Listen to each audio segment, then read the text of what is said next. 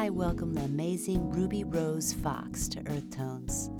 Ruby is a talented vocalist and songwriter. I am a huge fan of her voice, artistry, songwriting, piano playing, her vision, production skills, and work on nervous system health for artists. Chicago Boston based artist Ruby Rose Fox is a cultural messenger of our turbulent modern times. Her music is sonically compelling and is packed with lyrics that reflect and challenge our current political state, from Me Too movement to the mass shooting crisis. Part actress, director, and writer, Ruby has never shied away from inventive ways to approach her art. In 2016, Ruby Rose Fox released her first album, Domestic, which reached number 8 on the Billboard Heat Seekers chart. In 2018, she released her second album, Salt, a cinematic piece of experimental pop that features dense soundscapes built to accompany her wall shattering vocals. Ruby's songs have been featured in the video game Rock Band and at the Museum of Science in their Space Dome as the soundtrack to their projections. Ruby is currently working on a new release, and on her Instagram, you can find some of her early solo performances from her new songs in her studio. And let me say, they are just as moving and unique as her earlier material. I can't wait for the new release. Ruby is also offering a masterclass called The Unstoppable Performer, and it combines nervous system health and being an artist. In our conversation, we talk about Ruby's musical journey, her songwriting process, her nervous system health offerings for artists, her upcoming third album, and much more. Here's my conversation with Ruby. Now, How did you get started singing? Um, I really just took to it really young. I was kind of obsessed with just being a radio DJ at the age of five and taping Roy Orbison off the radio, and there was a little microphone on my Fisher Price tape recorder. And tape recorder, oh yeah, oh yeah.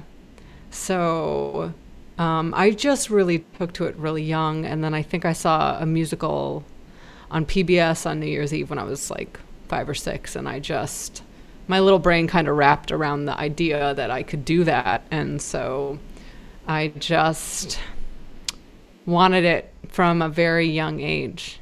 That's very cool. It's so true. Yeah. Sometimes you you're not sure which media is going to strike you. I remember sitting watching TV, you know, watching the Monkees or all different kinds of things come on the television. I was like, "Oh, this is cool." You know, I'd go over to the piano and we had a piano in your house. A lot of the time, sometimes that's just Totally. if there's just like an acoustic piano or something in the house, you don't really need to be shown. You might just go over and do something.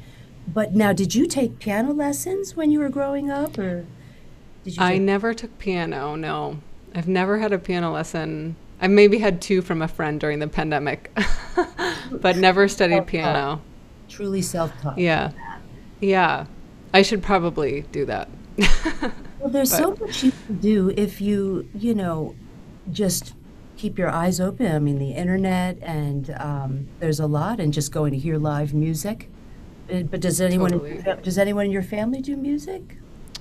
Well, growing up, it was very kind of old fashioned in a lot of ways. Like my mom played violin, my dad played trumpet, and my sister Jen played piano, and I sang. So, you know, like every once in a while, everyone would bring their instruments out, and we didn't have cable growing up. So, you know, it was just like we had to find our own little creativity in our in our world. So yeah, it wasn't a musical family. My parents are a scientist and engineer, but it was sort of, yeah, again, old fashioned in the way that like you know people used to just play instruments and it didn't have to be professional. Uh, yeah, Absolutely, I it could just so be a part of entertainment.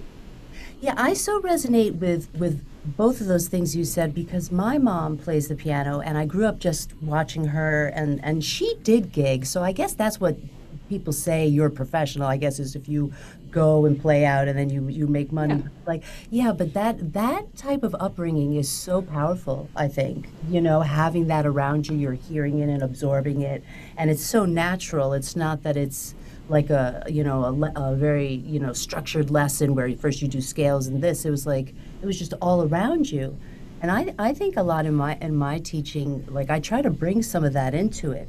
You know like uh, that naturalness. You know that to music. But so you're in Chicago, right? Are you in Chicago? Yeah, I am now. But yeah. you're connected to Boston. So you grew up in Brookline, is that right? Um, I moved there at 14, yes, and then um, stayed and went to Emerson. And so, yeah, I was in Boston and probably probably till um, maybe the end of 2019. Okay. And that's Yeah. you have an acting background, right? Mm-hmm. Yeah, yeah. I studied acting at Emerson, and my plan was actually because when I was younger, I like had a ska band and we were touring and um, sort of just had that sort of musical thing already going, and wanted to just focus on being an actress, not a musical theater actress, but just straight theater. And yeah, did that for a couple years um, Yeah, I think until I didn't. Yeah, I think uh, I I love how you fuse your acting background with music. In a way, I think that musicians should have like at least one year of acting. Because totally. because if you think about it, it really helps you to focus on how you look. And a lot of tradition, you know, particularly in jazz, everybody's kind of looking down at their instruments. They're not really looking up. That you can, in other ways, feel their connection. But how how nice it would be to to kind of have that visual as well. Totally. Or just like, you know, the the energetics of performing and creating a room, creating like magic and connection in a room, which is you know why I think people go out is to have that feeling of of seeing something where they feel more connected to them their own bodies and to the universe when they leave and um yeah, it's funny. I went to a, a jazz bar in Chicago and um, it kind of drove me crazy a little bit because when I see musicians who aren't connecting and just playing their music, I'm like, okay, that's fine, but like, that's not why I play music. You know, it's to lift your head and to breathe and connect with the room. And, um, you know, I guess that's why I see music too, is to feel, feel that real, palpable presence and that requires a performer who's willing to be 100% present on stage. Absolutely. Yeah, and I think it heightens it for the the audience member and the person performing. And I think maybe, you know, unfortunately as a uh, like a a byproduct of learning academically, you're spending so much time in your head or you're so cerebral, you're you're not focusing on the real experience of what's going on, going on in the room. Totally. And uh, you know, it, as a teacher, that's like kind of what I teach. I mean, I I know that there's a lot of um, merit in skill, obviously, and and chops and practicing, but um, in terms of making making an impact, it doesn't matter if you can. It does. It, no one cares how well you can play. I mean, they really don't. It it turns into just like. Um, it, it, they it, it matters how they feel. Absolutely. How do you go about some of maybe some of your newer songs? Because we'll get to it. I know that's something really coming Yeah. Um, that's a really good question. I mean, I think I've, over the pandemic, sort of really submitted to the fact that I have no idea how that process worked. I, I started to, um, I mean, I've kind of already always known this, but really um, let go of the idea that there the inspiration is the sort of m- mouse to follow, rabbit to follow, um, wrong animal, um, to find a song. And so what I did was I just started showing up um, for five hours a day. I just got up, sat at the piano, and made sound Mm. and and it was enough time five hours is actually too much time but it was enough time to make my nervous system and my brain feel like i had more than enough. There was no sense of like, oh, I got to go to CVS or I got to get this done. It was like, this is your time, and it's a lot of time. Um, and as I did it more and more and more, you know, ideas would show up, melodies would show up, and often it would be like every two days a song would come out Mm. in its own way. Um, and I'd often just pick chords where I liked the chords. I just thought it was an interest. It like just struck me. Something about them struck me, and I would just you know play them and let something come. Or I'd have like maybe one line or a lyric that had been swirling around. Um, but I really do think that the the actual creation is quite mysterious to me, and I have no idea. I I don't work from like maybe like a Berklee model of like song composition where I'm really strategizing to make a really hit pop song or that's never I'm always like thinking about the storytelling and want it to come out a bit more organically. So, yeah, does that answer your question? Yes, it totally does. That's so cool. And I, I totally I totally understand what you're saying. Like you you have these motifs or melodies that just may be present in your life and then you take the time to just sit with it and see what comes mm-hmm. in. That magic, like magic is an element of music. Just like Totally. that we don't know anything about it. Nobody no human being can explain it. Like I'm really into the aesthetic philosophy of. Totally.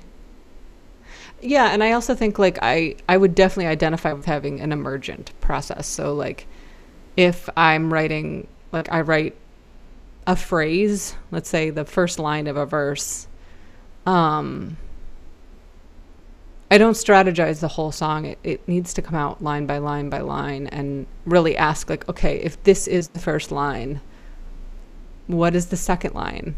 And then maybe like I'll think of like, you know, I'm from theater, so I often think of like a scene or a scenario where maybe this scene is unfolding.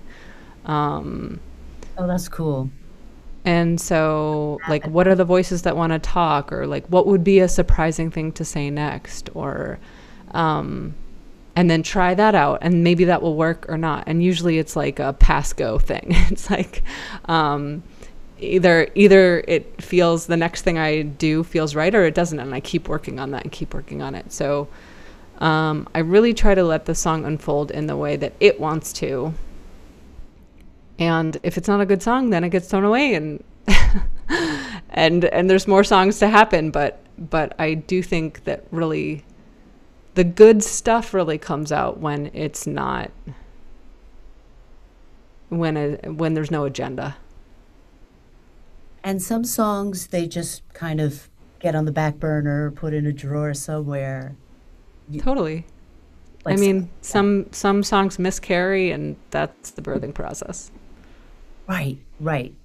That makes sense. Yeah, you can't really have this obsessive per, uh, personality where every song that you've ever tried to write needs to get finished and be put out. Like that would probably Yeah. inhibit the creative process. for sure So in 2016, um, your song Skydiver was on this uh, compilation album. I noticed on Spotify it was called Boston Sessions Volume 1. yeah Does that sound familiar? yes yes yes yes. I love that song. It's such a cool song. oh thanks And it ended up, it was being, it got featured in Rock Band.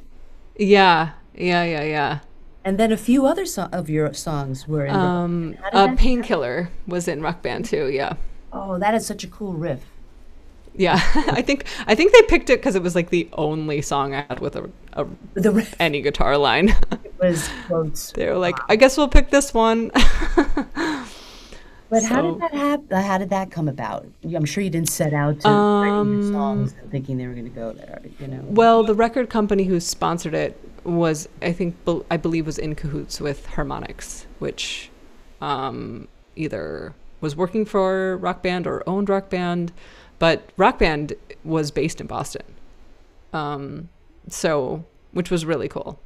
Um, so yeah, they decided to collaborate, and um, yeah, that year they chose a bunch of Boston artists to feature, which was super exciting and nice. and yeah, it was just a really weird, cool thing to get thrown on because all of a sudden, you know, um, like I had a Leonard Cohen show in in Chicago, and there's always some faces that come to shows that I'm like, I've never seen that face before, and uh, it's often gamers that have been playing the game. and they're they're really nerdy and adorable and um, I'm always like so happy to see rock band people come because it's just it's, I don't know it's really it's fun. That's awesome. Yeah. I heard I think it's probably an older song for you now called The Dread. That was really a cool song. Oh wow, yeah. Yeah. that was one of my first songs. It had like a surf vibe or a 60s vibe. Yeah. It was very Yeah, cool. actually, so my friend uh, who was in my ska, high school ska band, Amin Zarukian, uh, produced that EP for me, um, which actually isn't out online. It, it's uh, I think all that's left of it is on YouTube, but um, yeah, he plays for the Monkeys now. Um, but he, he he's like really he's really into retro sound, so he took my first group of songs and and uh, yeah, so they those the, that chunk of songs has a super retro vibe, and I think at that point I you know I didn't know what I had just started writing and didn't exactly know how I wanted things to sound in terms of production, but um, it was really fun to have a Amin work on that because I think it was a good fit. That's fun, yeah, to collaborate with different people and bring your different backgrounds together, take you in different directions. And you mentioned um, you mentioned Leonard Cohen. How has uh, Cohen influenced your songwriting? Leonard Cohen. Oh, yeah. I mean, he was the big reason that I decided to be a songwriter. I was um, feeling like I just had this gut feeling like I didn't want to do theater anymore in a very sad way because I sort of invested my whole life in it and it just wasn't making me happy and um, it didn't make sense to quit. But, you know, it's just that little voice in your head that you know is telling you the right thing to do. But I hadn't figured out the next thing yet. So I thought I might want to be a Buddhist chaplain. So I decided to go to Santa Fe, New Mexico and study Zen at a Zen monastery. Um, and I brought this book of poetry by Leonard Cohen with me. And I had just started listening to his music for the first time, and I was just enraptured with it. I mean, I was just, I had never heard anything like it. It just resonated really with me. So Um, and he has this longing for God, and um, but is also kind of a Buddhist atheist. So I don't know, maybe he's not an atheist. I think I'm projecting on that one, but um, really got inside me so deep. And I think, I think when I first started writing, I was writing because I felt uh, like reading his, reading and listening to his music and poetry, I felt like permission to do things that I didn't know you could do. Um, just the way that he would twist phrases and um, it was beautiful and cruel and real. And uh, some of his songs were talking about the spiritual experience, and I hadn't heard anybody put that into song before. So just totally was a launching pad for just me being so excited about picking up an acoustic guitar and seeing what came out. That's so cool, Ruby. Yeah. I think uh, that's so great that you're kind of bringing a little bit of that influence into today's music, that that style of writing, and and also just the process that you go through to come up with your songs. I think a lot of people are going to just resonate with that, regardless of what they look listen to. I think just like a lot of different people will will resonate with your music. So I really hope anybody who's listening checks out Ruby. I'm going to make sure that I leave all the information in the bio below because uh, Awesome. you will be blown away. So, who are some of your influences besides Leonard Cohen? Um, well, I think my first, very first influence when I had that little recorder as a child um, was Roy Orbison. Um, I was just obsessed with him and um, would sort of mimic him I think Mystery Girl had just come out, and I was just there was something very operatic about his voice, and just you know over the top with emotion. And so that was one of my first loves. Um, grew up loving Judy Garland, and you know later I think in my life really influenced by Patti Smith. Nice. Um, I listen to a lot of Patti Smith. Yeah, very and of course, you know, I had a big affinity for jazz as a like a, a teenager. So, you know, Nina Simone being a big Everything. one, and for me, oh, a new endeavor during, um, besides this podcast show, during the pandemic, is kind of learning to use a recording software. Oh, there must be a motorcycle by you. Yeah, I, li- I live across the street from a motorcycle bar. Oh. so, yes, yes, you are correct. Oh, nice. And I was thinking, I wanted to ask you what kind of like recording software you use. I'm using Logic, and it's quite yep. a quite a learning curve. I feel oh, like man, yeah. doing, this podcast has helped me to learn a little bit about editing. That maybe I could go back and actually try to do my own album this yeah. way. It's hard. It's a lot. It's a lot of work. yeah. Work. So yeah, I use Logic too. You do Logic. Yeah, nice. And I definitely dug in during the pandemic. I like bought a million plugins, eh, which will make you very poor. Um, and and yeah, uh, started to you know work, figure out the art form of EQ and figure out the art form of cha- vocal chains and delays and um, I recently, you know, asked somebody to help me make a perfect vocal chain. You know, you're like, I think the biggest thing is, you know, reaching out for help from people who know how to do it. Um, and I think it's really fun as a woman too, because I, I think what I really discovered when I was working over the pandemic on learning how to perhaps at least produce my own demos in a really fully realized way. Um, that in order to make progress with it, for me anyway, I needed help. I needed like mentorship. I needed a friend that I could call and be like, hey, this is, I've been like beating my head on my piano for like three hours and I'm trying like, because sometimes software just like doesn't work. It's, it can be really frustrating at first. Um, and I just had a friend who was like basic, my um, friend uh, David Shockett was like on call and anytime I was frustrated, he would answer and help me.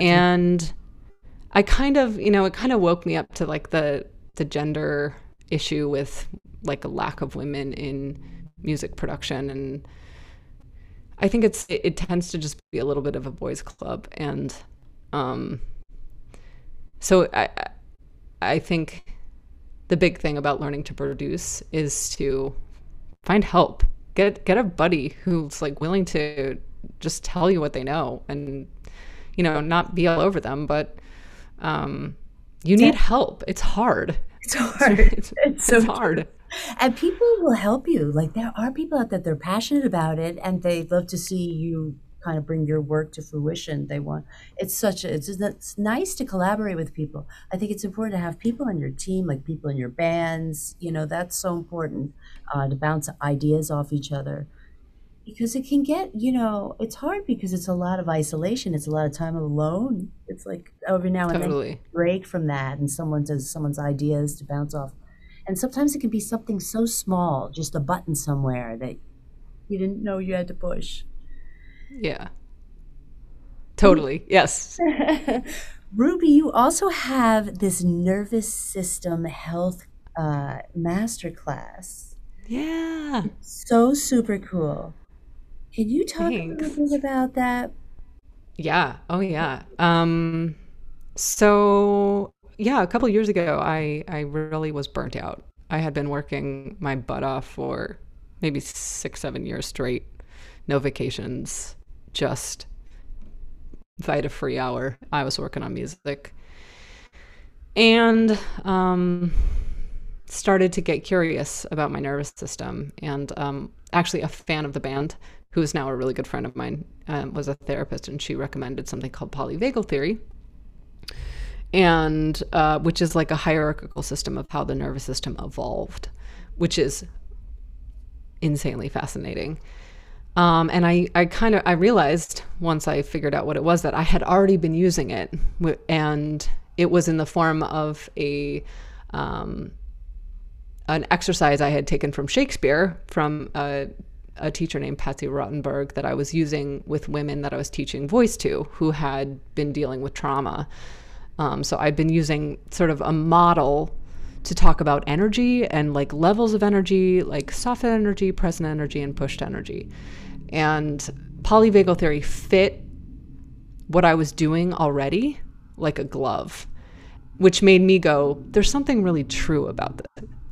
You know, like when something doesn't, you don't have to overthink it. It's just like it's already resonating and you're already going, uh huh, uh huh, yep. It's yeah. just now I had science to back up a lot of mysterious things that I didn't understand. And I hate using things like the word energy or like, I, I really wanted biology and science to back up what I knew. Um, and so um, I ended up studying polyvagal theory with um, the woman who kind of took the research and brought it to therapy. And it's so powerful, it completely revolutionized trauma therapy. And so I took it and applied it to performing. Um, because a lot of performers have trauma, a lot of performers have stage fright, a lot of performers have dysregulated nervous systems. A dysregulated nervous system is a nervous system that can't look up from their guitar because it's too overwhelming. Um, so the excitement inside of me was what if I could help performers do the magic? They already know how to play their instruments. Um, they've already done their scales, but like, what if I could help them to feel safe to connect, like truly connect with a room, um, which can take a lot of work and a lot of understanding and a lot of time and a lot of gentleness and a lot of discovery. Um, but I'm really passionate about the relationship to the nervous system, to performing, and how we can um, kind of become more self actualized by becoming better performers. Oh, yeah. Oh, that resonates with me so much. I remember during the pandemic, I reached out to you because you had put some videos on YouTube talking about this class. And I thought to myself, this is just what I need because I too was feeling very fatigued. I felt like just my adrenaline system was down, and I still have work to do.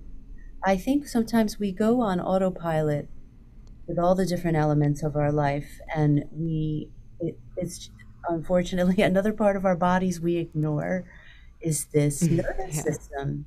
And so you and I, we we did a little uh, Zoom call. I remember that was fun and I'm actually very interested in finding out more about it. You have this one video that I saw, and you talked about your three tiny system shifts to feel safer. Do you remember? Oh yeah, yeah, yeah, yeah. Do you, can you give some strategies? Sure.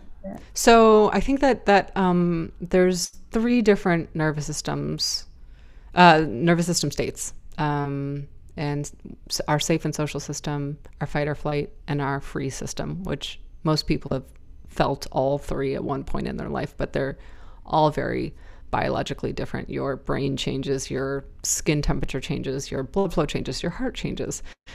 Um, so they're real. Like it's not a, it's not an idea. It's actually like a physical thing that happens. And so, um, the to be in safe and social you the vagus nerve is basically acting like a brake like um, like a train or a bicycle it's pushing down on the sympathetic nervous system to keep things calm and steady so that as human beings we can do something called co-regulate which means to um, communicate with each other and to share energy with each other so um, the three adjustments i made for performers to just get reoriented with your safe and social system is to bring your shoulders up and back to um, to indicate power to yourself and to your audience. Um, open up your belly or your butt, as an acting teacher said to me. So releasing the belly is a second step. And then third is just tapping up on your upper the your cheekbones basically right right right right below your eyes. Just tap tap tapping on them and like squeezing those muscles a little bit um, because your face your vagus nerve runs right into your face. Your entire face is is connected to your vagus nerve. So it can help as well so um yeah, so if I'm feeling a little funny, sometimes, especially on stage, I'll do those three adjustments. Like even now, like I, people can't see me, but um, even physically, seeing somebody with those three, uh, your shoulders back, your breath is open, your belly's open, and um, you have kind of like a little bit of a smile on your cheeks, you are giving signals or triggers of safety to your audience. And also psychologically, your body doesn't know the difference.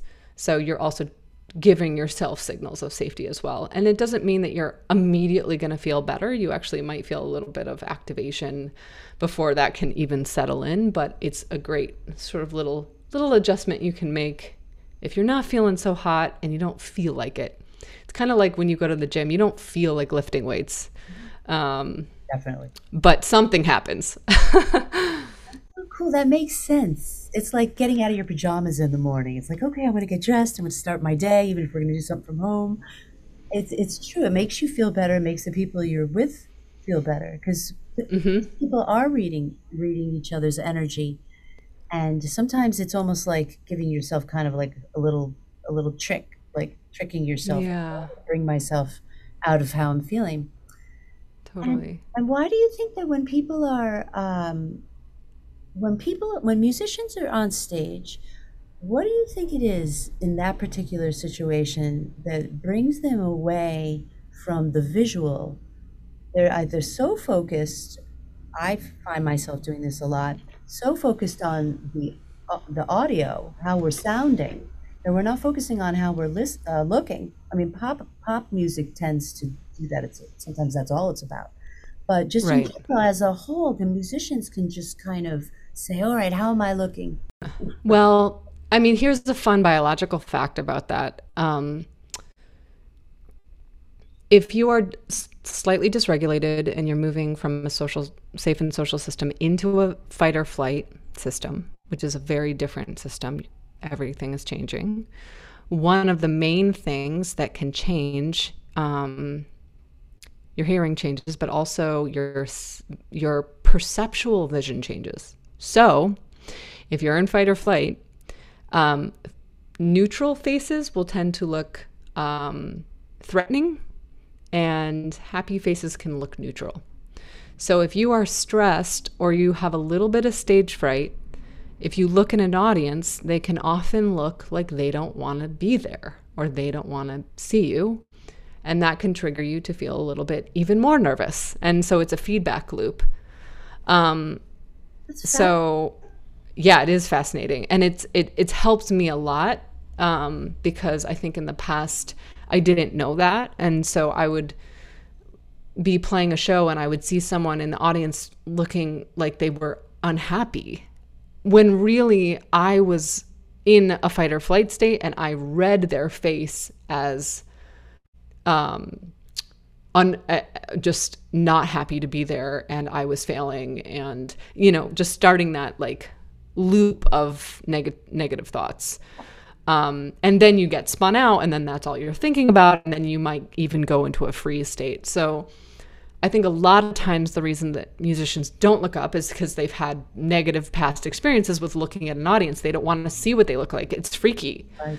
Um, or maybe even so areas of their lives like maybe even not just in a music situation oh totally right i mean the secret to this is that it applies to your entire life and that music is just a really safe way to explore your nervous system mm.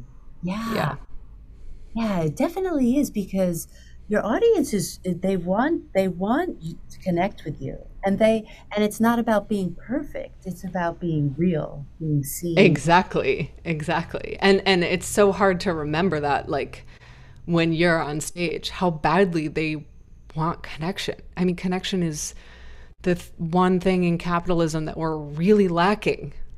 Right. Um, it's like a really valuable resource, and musicians and artists have the opportunity to give that, um, which is like a pillar of mental health for people. So, you know, I think I always say that, you know, I believe that the highest calling of a artist or a musician is to be a healer. Absolutely. But in order to do that, you have to be in a position of leadership. So, in, in, a lot of my teaching and work, I talk a lot about nervous system leadership, in which um, instead of coming to the stage with a, I hope they like me, or I don't know how this is going to go. I mean, it's fine to fine to do that to some degree, but to come saying my nervous system is going to be a beacon for this whole room, and I'm going to help regulate the whole room, um, and shift the whole room with my nervous system. And that's going to be my gift to the audience. And I'm not looking to get anything from them. I'm giving tonight. And that's a much more empowering position to be in than trying to get approval or people's people to like you because that's just a game you don't want to play.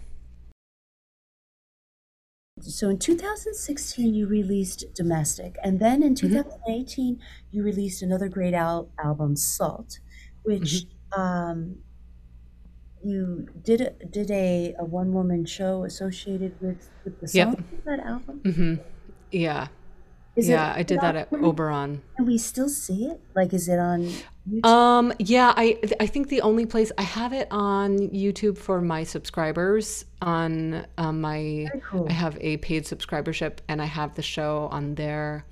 Um, it's tough for me because I'm a theater person, and I just I just don't believe that theater should be watched on film, but I'm trying to get over it. um, but yeah, it's doc- it's documented um, for sure.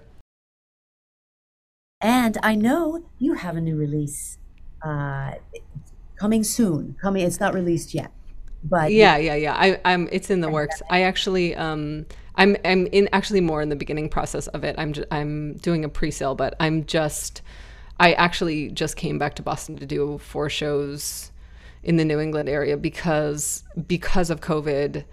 I my process was really uh, slowed down because I always made my albums based on my audiences and what they are responding to. And I really felt like I had been writing I wrote about 20 songs 25 songs and I really felt like I was writing in a vacuum. And so the first step was to play them for people and hear what resonated and yeah, I mean, to be honest, I was very surprised at like what people were resonating with and what they weren't. And um, so I finally feel ready to, you know, pick a chunk of songs that I got great feedback on and I can confidently say I like and audiences like and and I can move forward. So yeah, the my audience has always been a big part of the process. They they kind of choose I don't know if if they always know, but I mean, they're the reason that songs get put on or don't get put on. Right. Yeah. I, I heard a couple of, I, I think there's some of your newer songs on your Instagram, and one was called Oh, yeah. Yeah. Halloween Decorations. Oh, yeah. Yeah. Yeah. That's really new. Yeah. Such a great song. A few of them, and there was another one. Uh, forgive me if I'm screwing up the, the title of the song, Lucky to Be Alive. Oh, lucky to be here. Yeah. Yeah. Yeah. Yeah, that one's definitely going to be recorded. I was yeah. going to say, are they, are they going to be on on the new album? I think at least lucky to be here. Yeah. Yeah. Will you record so, virtually with your band, or will you get together in the studio? Um. So since I'm not in Boston, probably not. I mean, we'll we'll see. Um, I'm I'm likely gonna demo my goal for the next four weeks actually is to uh, demo all the songs and just see what happens, and then I'll probably take them to a producer and and start um, refining. So either we'll take the demos and make them better, or we'll start from scratch. Um, but I think the next step is to really flesh out what they want to sound like. What does this record sound like? Um, yeah, I definitely like my voice has changed a lot over the pandemic. It definitely has like lightened a lot, and I'm using my headphones a lot more. And so, yes, so I, it's going to be a surprise. the The next record is going to sound really different, and I'm excited about it because I'm always different. I'm always changing. Well, that's a mark of a great artist, and I'm really looking forward to the new release. So I'll be thank you. I'll be watching out for it. And Ruby, I want to thank you so much for joining me today and sharing your wisdom. Um, your work is very inspiring. So um, thank you so much. I'll make sure I have all the information below for people who want to find Ruby. Awesome. Great, great to see you, Ruby. Great to see you too. Bye, Allison. Thank you, Ruby Rose Fox, and thank you for tuning into Earth Tones. See you next time. Goodbye.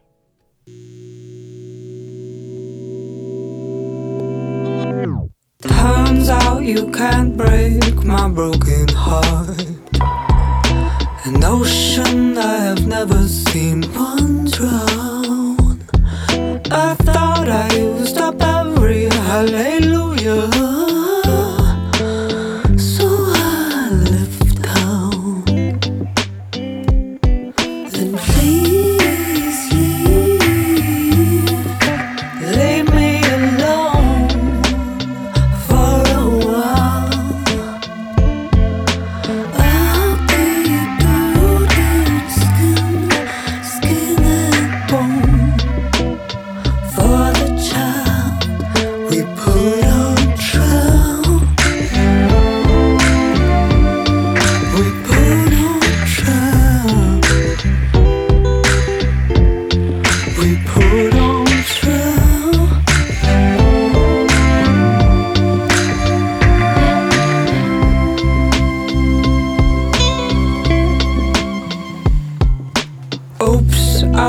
You to inside my over.